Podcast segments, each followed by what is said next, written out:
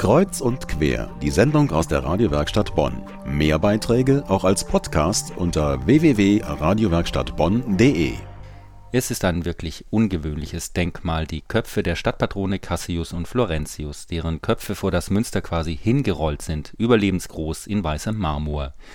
Die Märtyrer werden jetzt wieder gefeiert, zehn Tage lang, und heute war ein Höhepunkt der Feierlichkeiten.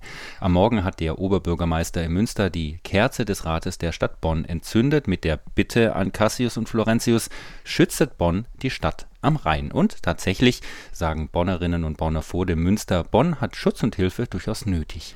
Ich finde, in den Schulen ist einiges im Argen, vor allen Dingen finanziell. Also ich finde, die Schulen brauchten insbesondere Unterstützung. Ich würde sagen, zurzeit eine gute Haushaltsführung, eine Kassenführung. Dass sie das Problem mit dem WCCB gescheit geregelt kriegen, ne? das denke ich wäre mal angesagt. Dass es etwas harmonischer wieder in der Stadt zugeht. Mich stören die Dinge, die im Rat passieren, das unsichere Miteinander umgehen. Ja. Ich würde ja definitiv sagen, Gewalt in der Familie, definitiv. Also ich sage mal, das ist etwas, was man nicht sieht. Ne?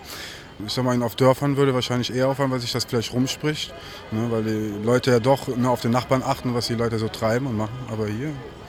Ich bin Studentin und deswegen fände ich es gut, wenn wir ein wenig Schutz bekämen und unsere Studiengebühren sinnvoll verwendet werden bzw. abgeschafft werden könnten.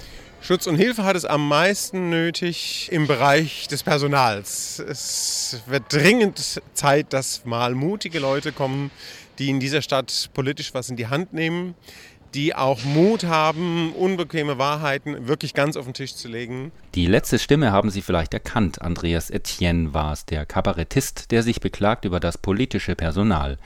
Seine Bitte bei den Stadtpatronen direkt vorbringen kann man noch zwei Tage. Die Feier dauert noch bis Dienstag. So lange ist auch die Gruft im Münster geöffnet.